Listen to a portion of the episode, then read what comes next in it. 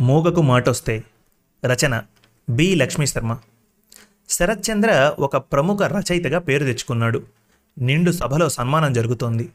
అంతలో అతని రచనల వెనకాల ఉన్న వ్యక్తి ఎవరో అందరికీ తెలిసిపోయింది. ఆ తర్వాత ఏం జరిగిందనేది ఆసక్తికరంగా రాశారు ప్రముఖ రచయిత్రి లక్ష్మీ శర్మ గారు. ఈ కథ మన తెలుగు కథలు డాట్ కాంలో ప్రచురింపబడింది. మీకు చదువు వినిపిస్తోంది మీ మనోజ్. హాల్ అంతా చప్పట్లతో మారుమ్రోగిపోతోంది. కరతాళ ధ్వనులతో అందరూ అభినందిస్తున్నారు. పూలమాలలతో శాలువాలతో ఊపిరి సలపనంతగా సన్మానాలు చేస్తున్నారు. ఆనందంతో ఉక్కిరిబిక్కిరి అయిపోతున్నాడు శరత్చంద్ర. గొప్ప నవలా రచయితగా పేరు ప్రఖ్యాతులు పొందాడు. ఇంతమంది రచయితల మధ్య తనకు సన్మానం జరుగుతుంటే పొంగిపోతున్నాడు. ఓకింత గర్వం కూడా కలిగింది. నా అంత గొప్ప రచయిత లేడని. ఒక రచయిత లేచి మైకు ముందుకు వచ్చి చెప్తున్నాడు. శరత్చంద్ర లాంటి రచయితలు మనకు దొరకడం మన అదృష్టంగా భావిస్తున్నాను. ఎందుకంటే ఆయన రాసే రచనలలో సంస్కారం ఉట్టిపడుతుంది చిన్న పెద్ద అందరినీ చదివించేలా ఉంటాయి. వ్యర్థమైన సంభాషణలకు తావుండదు ఎన్నో అవార్డులు మరెన్నో బిరుదులు పొందిన శరత్చంద్ర గారి గురించి ఎంత చెప్పినా సరిపోదేమో అనిపిస్తుంటుంది. ఇప్పుడు వారి మాటల్లోనే తెలుసుకుందాం అంటూ తన ఉపన్యాసం ముగించాడు. చిరునవ్వుతో లేచి మెడలో ఉన్న శాలువాను సవరించుకొని మైకు ముందుకు వచ్చి తన ప్రసంగాన్ని మొదలుపెట్టాడు. హాల్ అంతా చప్పట్లతో మారుమోగిపోయింది శరత్చంద్రను చూడగానే. అందమైన రూపం. దానికి తగ్గట్టుగా ఎప్పుడూ చిరుదరహాసం చిందిస్తూ ఉంటాడు. ఆడవాళ్ళు మరీ మరీ ఇష్టపడతారు ఆయనంటే. అందులో ఆయన రచనలు ఆడవాళ్ళకు సపోర్టుగా ఉంటాయి. ఆయన నవలల కోసం ఎదురు చూస్తూ ఉంటారు. పాఠక మహాశయులకు మరియు వేదికను అలంకరించిన పెద్దలకు నా తోటి రచయిత్రులకు నమస్సుమాంజలి చేస్తున్నాను. నేను మిమ్మల్ని విసిగించకుండా మూడు ముక్కలు మాట్లాడతాను అంటూ మొదలుపెట్టాడు. నేను రచనా వ్యాసాంగం మొదలుపెట్టి సరిగ్గా పది సంవత్సరాలు అవుతోంది నేను రాసిన ప్రతి నవల మిమ్మల్ని అంతగా ఆకట్టుకుందంటే నాకు చాలా ఆనందంగా ఉంది. మీకోసం నేను మరిన్ని నవలలు రాయడానికి మీ యొక్క అభిమానమే. అదే నాకు వెయ్యి ఏనుగుల నక్కినంత బలంగా ఉంటుంది. నాకు ఓపిక ఉన్నంతకాలము మీ ఆనందం కోసమే పాటుపడతాను మీ అందరికీ మరొక్కసారి నా కృతజ్ఞతలు తెలుపుతూ సెలవు తీసుకుంటున్నాను అన్నాడు. మళ్ళీ చప్పట్లు మోగాయి. కానీ అందరూ నిరాశకు గురయ్యారు.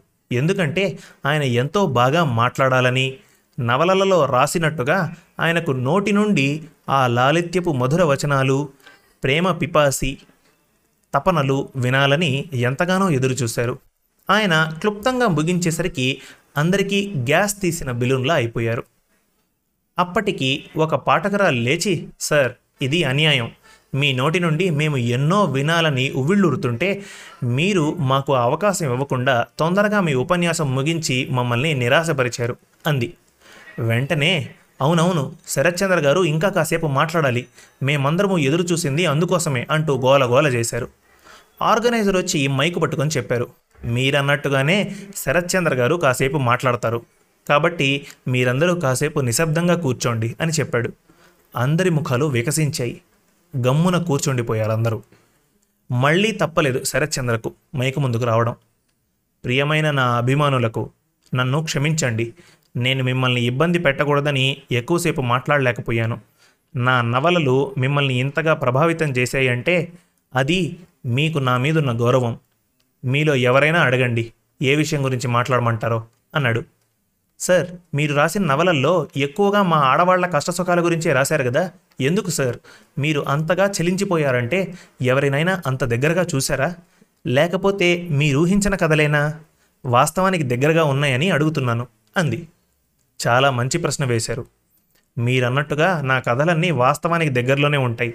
ఎందుకంటే నా చిన్నప్పటి నుండి చూస్తున్నాను మా చుట్టుపక్కల వారిని ఇంట్లో జరిగే సన్నివేశాలు. ఇవన్నీ నా మీద ప్రభావం చూపాయి. అందుకే అక్షరాల రూపంలో బయటపెట్టాను అని చెప్పాడు. సార్ మీరు ఇంత బాగా అర్థం చేసుకుంటున్నారు ఆడవారి సమస్యలు. అంటే మీ ఆవిడను మీరు ఎంత బాగా చూసుకుంటారో అని మేము అనుకుంటున్నాం. అంతేకాదు ఆమె మీద మాకు కొంచెం జలసీగా ఉంది. ఎందుకంటారా ఇంత మంచి మనిషి ఉన్న భర్తను పొందినందుకు? అంది ఇంకొక ఆవిడ. సారీ అండి మీరు అలా అంటుంటే మీ భర్త గారు వింటే ఏమనుకుంటారు చెప్పండి?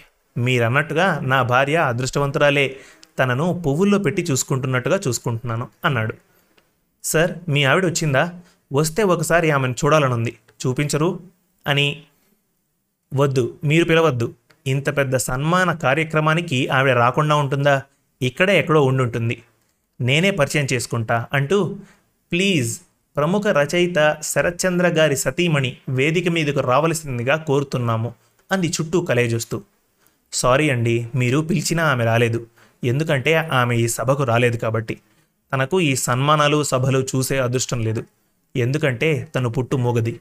ఒక కాలు పనిచేయదు ఇంటికే పరిమితమై ఉంటుంది. నేను చాలాసార్లు చెప్పాను నువ్వు నాతో రావాలని. కానీ తనేమంటుందో తెలుసా?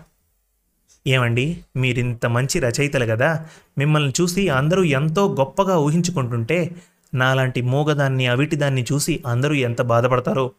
మీలాంటి రచయితకు ఇదేం కర్మ అని. మీ సంతోషం నాది కాదా? నేను రాకపోతేనే మీరు వచ్చాక నా కళ్ళకు కట్టినట్టు చెప్తారు కదా అది చాలదా? అంటుంది. అంటూ చెప్పడం ఆపాడు. చాలా మంచి మనస్సు సార్ మీది. మీరు రాస్తున్న మూగకు మాటొస్తే సీరియల్లో ముగింపు ఎప్పుడెప్పుడా అని ఎదురు చూస్తున్నాము. మీ కలం పేరు శ్రీజ అని పెట్టారు కదా దాని అర్థం చెప్తారా? అడిగింది ఇంకో అభిమాని. మూగకు మాటొస్తే సీరియల్ త్వరలోనే ముగింపుకొస్తుంది. నా కలం పేరు శ్రీజ అంటే శ్రీమతి జానకి. అది నా భార్య పేరు చెప్పాడు. ఆనందంతో హర్షధ్వానాలతో మారుమ్రోగిపోయింది హాల్ అంతా అందరూ చూస్తుండగానే ఒక అమ్మాయి సరాసరి స్టేజ్ పైకి వచ్చి మైక్ చేతిలోకి తీసుకొని అందరికీ నా నమస్కారాలు అంటూ మొదలుపెట్టింది. మీరందరూ నన్ను క్షమించండి.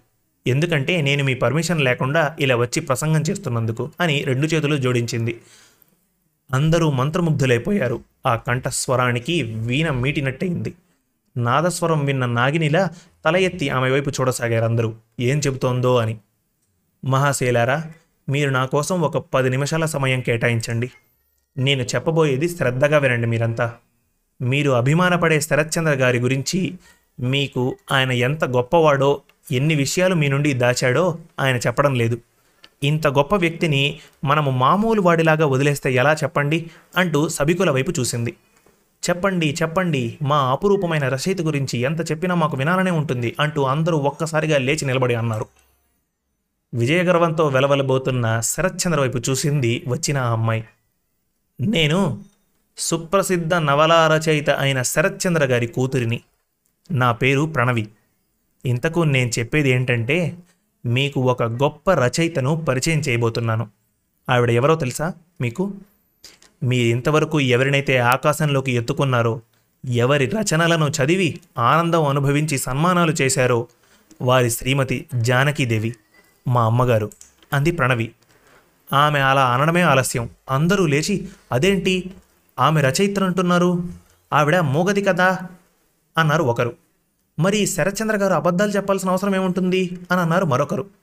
మరి ఆమె రచయిత్ర అయితే ఆ నవలలేవి అని ఇంకొకరు. ఇలా ఎవరి మనసులోకి వచ్చింది వాళ్ళు అడుగుతున్నారు. ఎవరికి ఏమీ అర్థం కావడం లేదు. శరత్చంద్రకు లేచి వెళ్ళిపోవాలన్నా వెళ్ళలేని పరిస్థితి. తనకు చెప్పు దెబ్బలు తప్పవు అనుకొని నంగి నంగి కూర్చున్నాడు. చేసిన పాపం తరుముతుంది అనుకున్నాడు మనసులో.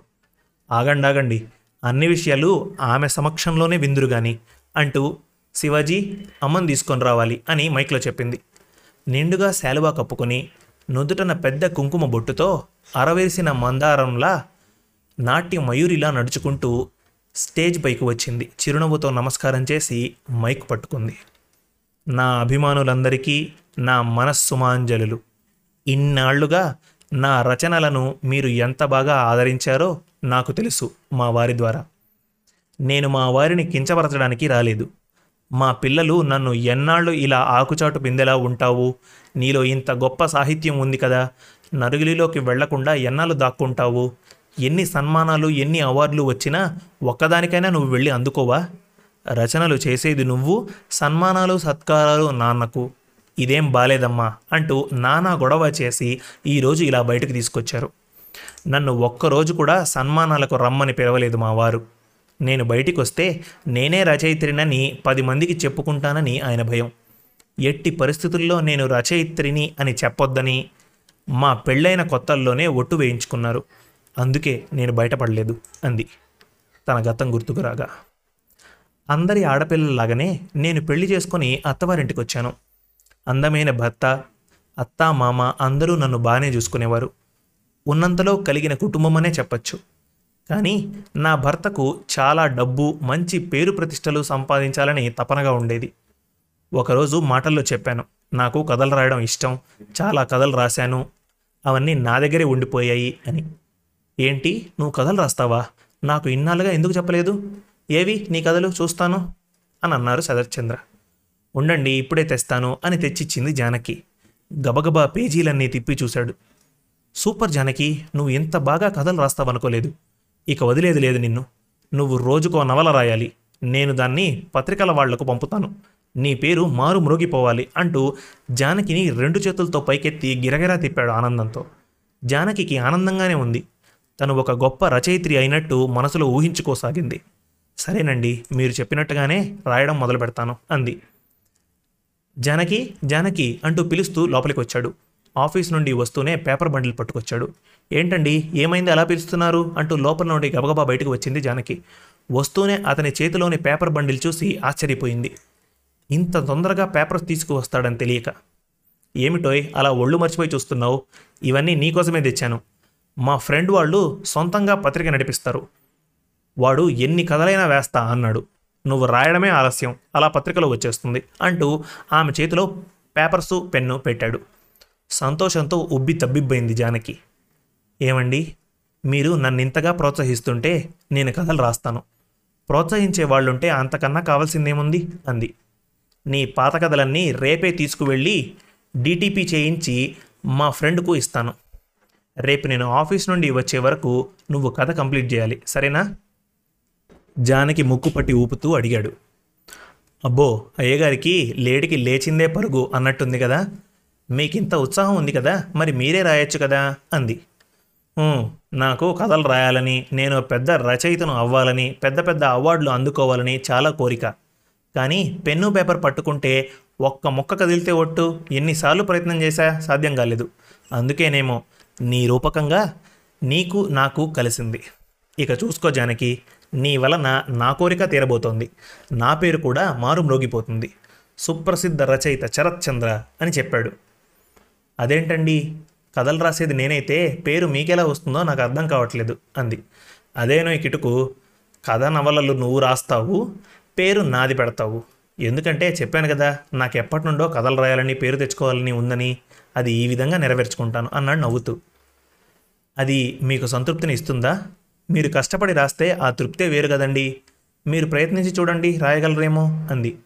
ఊహు చాలాసార్లు ప్రయత్నం చేశాను. పేపర్లు చినిగిపోయాయే తప్ప అక్షరం ముందుకు కదలలేదు. అసలు ఊహించుకుందామన్నా తట్టదు బుర్రకు. ఇక ఏం చేస్తాను? మానేశాను. మరి మీరు మీ పేరు వేసుకుంటే ఎవరైనా ఈ కథలో ఇలా రాశారు ఆ నవలలో మంచిగా రాయలేదు అన్నారనుకోండి అప్పుడు ఏం చెప్తారు? అడిగింది. అందుకే రానికి నువ్వు రాసే ప్రతిదీ నేను చదవాలి. అందులో ఏముందో ఏమిటో నువ్వు చెప్పాలి. ఇంత డబ్బు ఖర్చు చేసేది ఎందుకు అనుకుంటున్నావు? ఇదంతా ఊరికే అవుతుందనుకున్నావా? డీటీపీ పని పేపర్స్ పోస్టల్ ఖర్చులు ఇదంతా ఎందుకు చేస్తున్నాను అనుకున్నావు నా స్వార్థం కోసమే. నీ నుండి నా కోరిక తీర్చుకుంటున్నాను. నిజం చెప్పు జాను నేను పూనుకోకపోతే నీ కథలకు ప్రాణం వచ్చేదా? అవి అలా లోపలే మగ్గిపోయేవి అవునా కదా? చెప్పు అని అడిగాడు. నిజమేనండి మీకు ఎలా నచ్చితే అలాగే చేయండి. మీకు పేరు వస్తే నాకు వచ్చినట్టు కాదా? మీరొకటి నేనొకటినా? ఇద్దరిలో ఎవరు పైకొచ్చినా నాకు ఆనందమే అంది. జాను నాకు మాటిస్తావా? ఎప్పుడూ ఎవరికీ చెప్పనని ఈ కథలు రవరలు రాసేది నువ్వే అని ఎవ్వరికీ తెలియనివ్వనని నాకు ప్రామిస్ చేస్తావా అంటూ చేయి చాపాడు. మనసులో ఎక్కడో బాధ అనిపించింది జానకికి. ఎప్పుడూ తన పేరు బయటికి రావద్దు అనేసరికి తనకు కూడా ఉంటుంది కదా నవలా రచయిత జానకి అని చూసుకోవాలని పోనీలే మరుగున పడిపోతుందనుకున్న నా రచనలు నాలో పొంగే భావాలు రూపుదిద్దుకుంటున్నాయి అంటే ఇంతకంటే కావాల్సింది ఏముంది అనుకుంది మనసులో. ఏమండి? నేను ఎప్పుడూ మీ మాట జవదాటను కాకపోతే నా కలం పేరు మాత్రం నేను పెట్టుకున్నదే ఉండనివ్వండి అంటూ అతని చేతిలో చేయేసింది. శరత్చంద్రకు వెయ్యి ఏనుగుల నెక్కినంత సంతోషమైంది. జాను ఏం పెట్టావు నీ కలం పేరు? అని అడిగాడు. శ్రీజ అని పెట్టుకున్నానండి. ఓకే బాగుంది. ఇక నువ్వు రేపటి నుండి మొదలు పెట్టాలి నీకు క్షణం తీరిక లేకుండా అదే పనిగా రాస్తుండు. ఇంట్లో ఏదైనా సహాయం కావాలంటే నేను చేస్తాను అన్నాడు. నా మొదటి నవల ప్రింట్ అయిపోయి పత్రికలో వచ్చిన రోజు మా ఆనందానికి అంతే లేదు. ఇక నవలలుంటే సీరియల్ లాగా వేస్తాము అంటూ ఫోన్లు వచ్చాయని చెప్తే చాలా ఆనందం వేసింది. ఇక అలా మొదలైంది నా రచనా ప్రపంచం. వెనక్కి తిరిగి చూసుకోకుండా రాస్తూనే ఉన్నాను. పత్రికల్లో వస్తూనే ఉన్నాయి. పారితోషికాలు సన్మాన సత్కారాలు జరుగుతూనే ఉన్నాయి. నన్ను మాత్రం ఏ చిన్న ఫంక్షన్కు కూడా తీసుకెళ్ళలేదు కనీసం వచ్చిన లెటర్స్ని కానీ అభిమానుల పొగడ్తలు కానీ చెప్పడం అన్నీ మానేశారు. నన్ను ఇంటికే పరిమితం చేసేశారు. ఒక్కరోజు కూడా విశ్రాంతిగా ఉండనిచ్చేవారు కాదు. ఈ హడావిడిలోనే పిల్లలు పుట్టడాలు పెరగడాలు అన్నీ అయిపోయాయి. నేను ఊరుకున్నట్టు పిల్లలు ఊరుకోరు కదా? వాళ్ళకు అర్థమైంది మా వారితో చాలాసార్లు చెప్పి చూశారు. అమ్మను తీసుకెళ్ళమని అమ్మ పేరు చెప్పండి అని. అయినా ఇవేవీ లెక్క చేయలేదు. అందుకే పిల్లలు భరించలేక ఈరోజు ఇలా బయటపడాల్సి వచ్చింది మా వారిని ద్వేషించడానికి కానీ అతనికి చెడ్డ పేరు తేవాలన్న ఆలోచనతో కానీ నేను ఇలా చెప్పడం లేదు. ముఖ్యంగా మా వారు నన్ను క్షమించాలి. ఎందుకంటే నేను ఇచ్చిన మాట తప్పాను కాబట్టి అంటూ రెండు చేతులు జోడించింది శరత్చంద్ర వైపు. తిరిగి ప్రియమైన అభిమానులారా నన్ను మా వారిని పెద్ద మనసుతో మన్నించగలరు అంది. సిగ్గుతో తల కిందికి దించుకున్నాడు శరత్చంద్ర. ఒక్కసారిగా కరతాళ ధ్వనులతో హాలంతా మారు మ్రోగిపోయింది మేడం మీ గొప్ప మనసుకు మా జోహార్లు. శరత్చంద్ర గారు మిమ్మల్ని చేసిన మోసానికి ఇంకొక రయ్యుంటే ఈ పాటికి ఆయనకు చెప్పుల దండలతో సన్మానం జరిగి ఉండేది. కానీ ఆయన పట్ల అందరికీ ఆదరాభిమానాలు చాలా ఎక్కువ. ఆయన ఎప్పుడూ అందరినీ గౌరవంగా చూసేవారు. కాకపోతే ఆయన దురుద్దేశంతో ఇలాంటి పని చేయడం మా అందరికీ బాధగా ఉంది. అంత గొప్ప రచయితలు. మీరే ఆయన్ను మన్నించగా లేంది మేమెవరం మేడం? మాకిప్పుడు అర్థమవుతోంది. మీరు మొదలుపెట్టిన మూగకు మాటొస్తే సీరియల్ మీ జీవితానికి సంబంధించిందేమోనని. నిజమా మేడం? అంటూ అడిగారు అందరూ. నిజానికి అది మాకు సంబంధించింది కాదు. కాకపోతే ఎంతటి వారైనా ఎదిరించే శక్తి ఉన్నంత వరకు పోరాడగలరు. అమ్మ బాబోయ్ నన్ను మాటల్లో పెట్టి ఆ సీరియల్ ముగింపు లాగేద్దామనే? అలా చెప్పడం కుదరదు. మీరు ఎదురు చూడాల్సిందే అంది. శరత్చంద్ర గారి వైపు తిరిగి ఏమండి నిజమే కదా? అంది నవ్వుతూ. అవునవును అప్పుడే కదా మా జానకికి మీ చేతుల మీదుగా గొప్ప సన్మానం అంటూ చేతులు జోడించాడు అభిమానుల వైపు. నేను చేసిన పొరపాటుకు నన్నంతా మీరు క్షమించాలని వేడుకుంటున్నాను అన్నాడు అతడు. ఇక ఈ సభ ఇంతటితో ముగిస్తున్నాము అని అనౌన్స్ చేశాడు ఆర్గనైజర్. అందరూ నవ్వుతూ లేచి వెళ్ళిపోయారు. శుభం. మరిన్ని మంచి తెలుగు కథల కోసం మన తెలుగు కథలు డాట్ కామ్ విజిట్ చేయండి. Thank you.